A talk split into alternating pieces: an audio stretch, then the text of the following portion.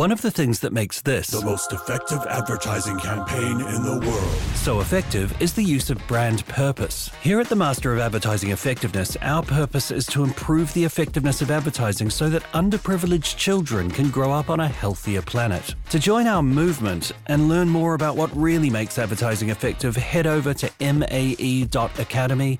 That's mae.academy.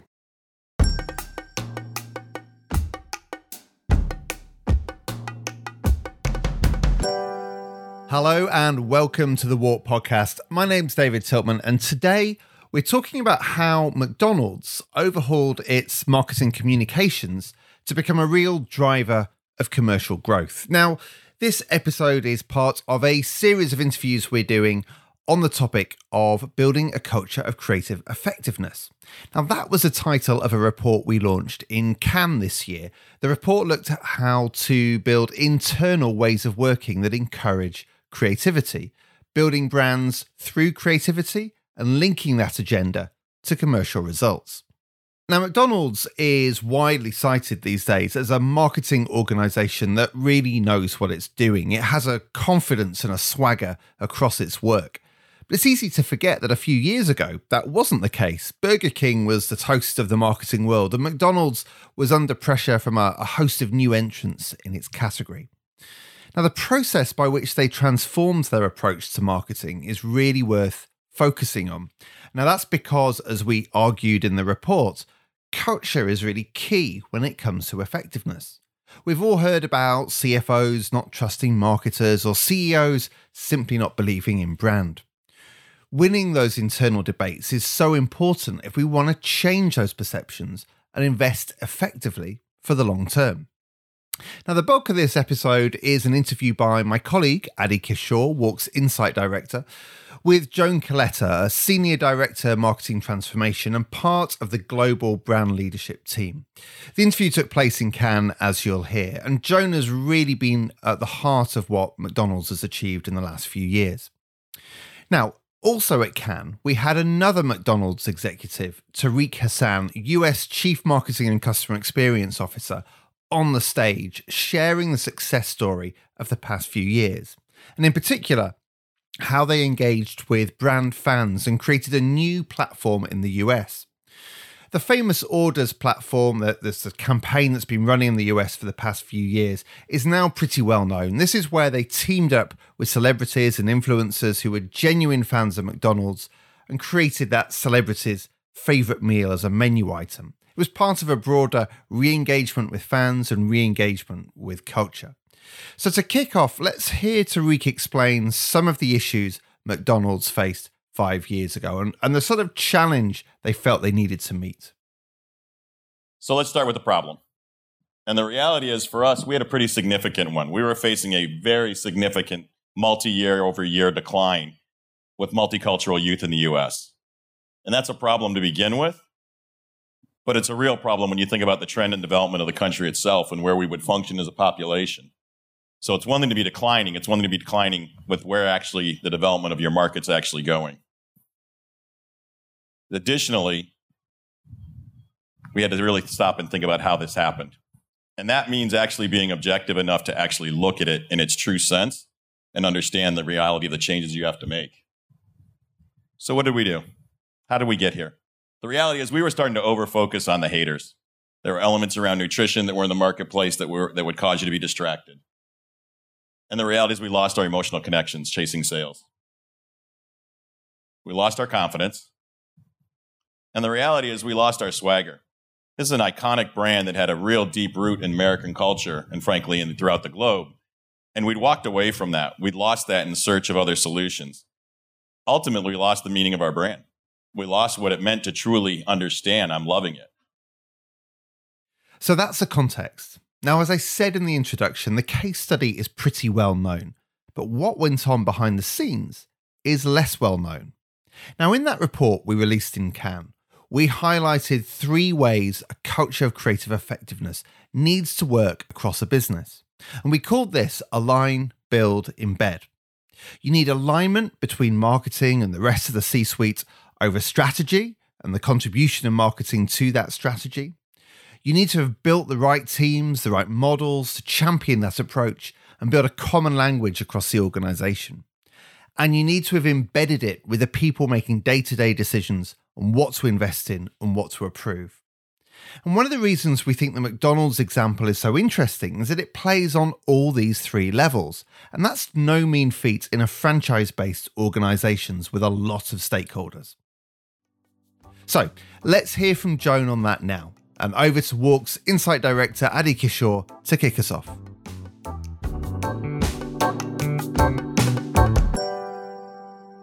So I guess the best place to start would really be at the beginning. Joan, what set off the journey into creative effectiveness for McDonald's? Was it a person, a campaign, a decision that was made at some point due to business conditions? Well, first of all, thank you for having me. And also thank you to WARC for really taking on, I think, what is a really important research initiative in our field. We've been honored to be a part of it um, and to be featured in it. And it's exciting to be able to tell our transformation journey, which really has been five years in the making.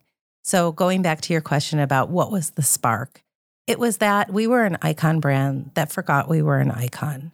Uh, even though we have the most, in my opinion, amazing brand in the world, if you look back even five years ago, the vast majority of our marketing around the world was focused on short term promotions that were disposable and didn't do anything to build that connection between our brand and our fans.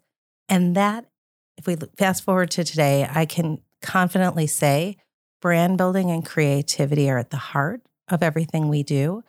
So it's not just a marketing priority, but it's a priority for the entire company. I believe you did a fair bit of work initially to try and link, you know, find that link between creative effectiveness and kind of business impact. Um, I think you worked with Les Binet as well, you know, a very well-known researcher in, in the industry. How, how did how did that sort of come about, and, and kind of what was the main sort of outcome of that? Well, it might uh, help to give a little context about our journey. So, um, initially, after we realized we were out of balance and really focusing on short term promotions, there was a commitment made to elevate our creative excellence at the time. And a lot of work was done uh, even uh, before I came, and then I came in four years ago on building capabilities within the organization. And so, of course, all the data we know, all the data we've seen, we socialized it, we brought it into examples that really were inspiring for our teams and also help them really think about how do I build long term platforms that can build the brand over time and not just be moment to moment. Um, and of course, we used all the data we all know and love um, from Les Binet, Ehrenberg, Bass as part of that. And that was great. But the real unlock came at the next step, which is when we were actually approached by someone in finance who saw us presenting this case. And he said, you know, it'd be great. All that data you show about the industry, if you could McDonaldize it and use McDonald's data to make the case. And it seems like such an obvious thing, but the truth is, we are a, a locally driven organization. And so at the time, our data was very decentralized. And so it took over a year. Um, but we did work with Les Binet. We were fortunate enough to be able to partner with him and do modeling and show without a doubt that when we invest in our brand and creativity, it builds our business.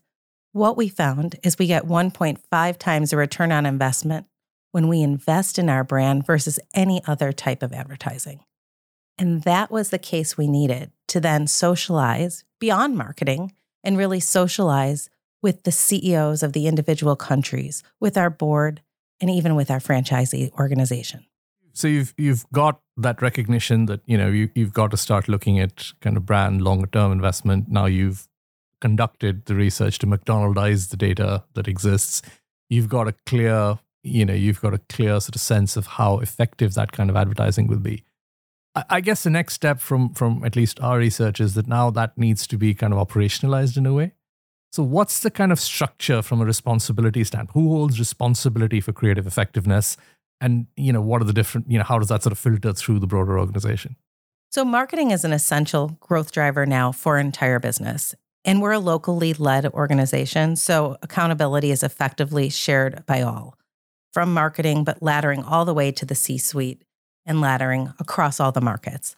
So specifically market teams work in really close partnership with their agencies to develop and execute brilliant campaigns at the local level this is where the work that you've seen this week, whether it's famous orders that originated in the US and now is in 24 countries, or Raise Your Arches, which was born in the UK but has been exported to 40 to 35 markets, has come from. So that's what's happening at the market market level. Global marketing then supercharges success by helping inspire and enable the local markets and the agency partners to do their best work, work that builds both our brand and our business to create stronger connections with our fans and elevate our brand's role in culture. And so we're we do that through elevating capabilities, through building a culture of creative effectiveness, through awards and recognizing success. And as we've talked about, through the case building and helping um, continue to evangelize the importance of creativity and brand building, not just on our building our long term success, but on our short term business outcomes as well. So how do you work with your agencies to deliver creative effectiveness? Do you have a specific, you know, structure or framework of some kind, or is it more kind of guidelines or a philosophy? Well, partnership is everything in creativity. I always say clients get the work they deserve. I've worked um, across all sides of the marketing business in my career, from the creative side, media side, client side, and I can honestly say that at McDonald's, the agency partners and the client the clients, you can't really tell the difference. We really are united, and partnership is everything, and to get to getting to great work, as we all know. So, to answer your question, is there a specific frame, framework? There's so many. We have a creative scale to evaluate work. We have a feel good vision, which allows us all to be united on the kind of brave, culturally relevant work we're aiming to have. Um, but you know, as important as what the work looks like and shining a light on what best in class looks like and and celebrating best in class work is talking about how we're working. And so, one of the things that we witnessed during COVID is it was a bit of a creative renaissance for McDonald's because we threw out some of the old ways of working and we had to be much more nimble and really be daily attuned to the customer and our fans and what they needed. And what we did is we took a step to recognize that when we're at our best as a client and agency team, there were some common behaviors that we had and we said, let's bottle those behaviors and not forget them moving forward. So, along with our global agency partners that I work very closely with and um, on the Creative Effectiveness Program, we bottled those behaviors and we created um, a recommended um, review process, not just on the work, but on how are we working as a team. And it really just helps teams identify where the strengths and then where areas they want to focus. So I think it's, you know, relationship management and relationship is everything, trust is everything, and it's about getting better together. And, you know, we are so grateful for our agency partners. Um, they've been critical on our transformation journey. Great to hear that. And we certainly hear that from a lot of leading brands in this area in terms of brands that are leading the culture of creative effectiveness. Now, one, one thing I want to talk about is McDonald's in particular has done a lot to drive creative effectiveness culture within the brand, especially by celebrating successes um, you know, you've got the feel good marketing program and you've got a range of initiatives in the mix, awards, training, a virtual floor in the metaverse, I believe, various other things. Can you talk to this? How did this sort of come about and, and what's the driving force behind it? Well, recognition is key to success. And we had our very first year, it was actually my second day in the job, so I can't take credit for the inception of the Feel Good Marketing Awards, but um, the idea was putting a, a, venue in place, an experience in place to really shine a light on what great looks like for McDonald's. And so it was a fancy dinner. It was a great start. Uh, but what we did in the second years and after that was really democratize it. And a bit was, um, again, brought back to the pandemic, but we couldn't all be in the same room. And so we also have a marketing organization that is over 100 countries. So we wanted to really find an experience that could bring everyone together together in the celebration. And so that's when our virtual Feel Good Awards was were born. And it's a big deal. The first year felt like the Academy Awards. As you said, the metaverse. Last year, we created a destination, a new floor in our headquarters that doesn't exist, the ninth floor. Uh, we created a metav- metaverse experience where everyone around McDonald's could come together. And it's really a moment for us and for our CEO and global CMO, Morgan Flatley, to shine a light on what great looks like for us across our different business drivers, across different categories, to celebrate the work, to celebrate the teams and talk about what makes it great. And so those those awards and and the fact that we've democratized it outside of marketing now, really to the whole organization, It's really enabled a huge culture shift and really um, has helped us do the things I mentioned before with famous orders or raise your arches, in addition to people exporting best practices and then sharing and scaling them on uh, their own terms. We're also coming together and creating things together. And that's really the next chapter for McDonald's is doing things together at scale that we do best together through the power of us. Great. And and you know, I guess the big picture answer really to this, or the biggest question I have for you is: Has this has this really helped the brand? Do you do you think that a culture of creative effectiveness has taken McDonald's forward? Well, I'd love to turn it back to you for a minute, Adi. You were on the stage with Tariq Hassan, our CMO from the US, and he talked about McDonald's uh, getting its swagger back in the US and being cool again. I, I would love to answer the question, but I'd love to hear from your perspective from an outsider. Well, I think I think the last two slides that Tariq put up after the after the whole presentation were pretty compelling, weren't they? They sort of showed how McDonald's had reversed its decline in certain key segments, how they were getting a broader audience. Um, and he talked about uh, the Wall Street Journal saying, you know, a Wall Street Journal, which is not a marketing organization and certainly not a definer of what's cool. But from their perspective, from a financial perspective, they talked about how McDonald's had got its cool back. So um, certainly sounds like something's working well. Yeah, we are. Um, so Fortune magazine had a headline and it said uh, the McDonald's global CFO is starting to sound like a CMO. And that's really what we're here to do. We're here to build our brand in the long term, but also drive business in the immediate. And absolutely, positively, without a doubt, I can confidently say that our investment in creative excellence, in creative effectiveness, and building our brand is building our business. We're having unprecedented business results, and we are getting cited in earnings reports around from the work around the world as marketing being a key growth driver. It's a journey. We have high aspirations, but I'm really proud of the progress and the partnership it's taken to get us to where we are today. Great. Well, I don't think we can end on a better note than that. So thank you very much, Joan, for joining us today. Thank you.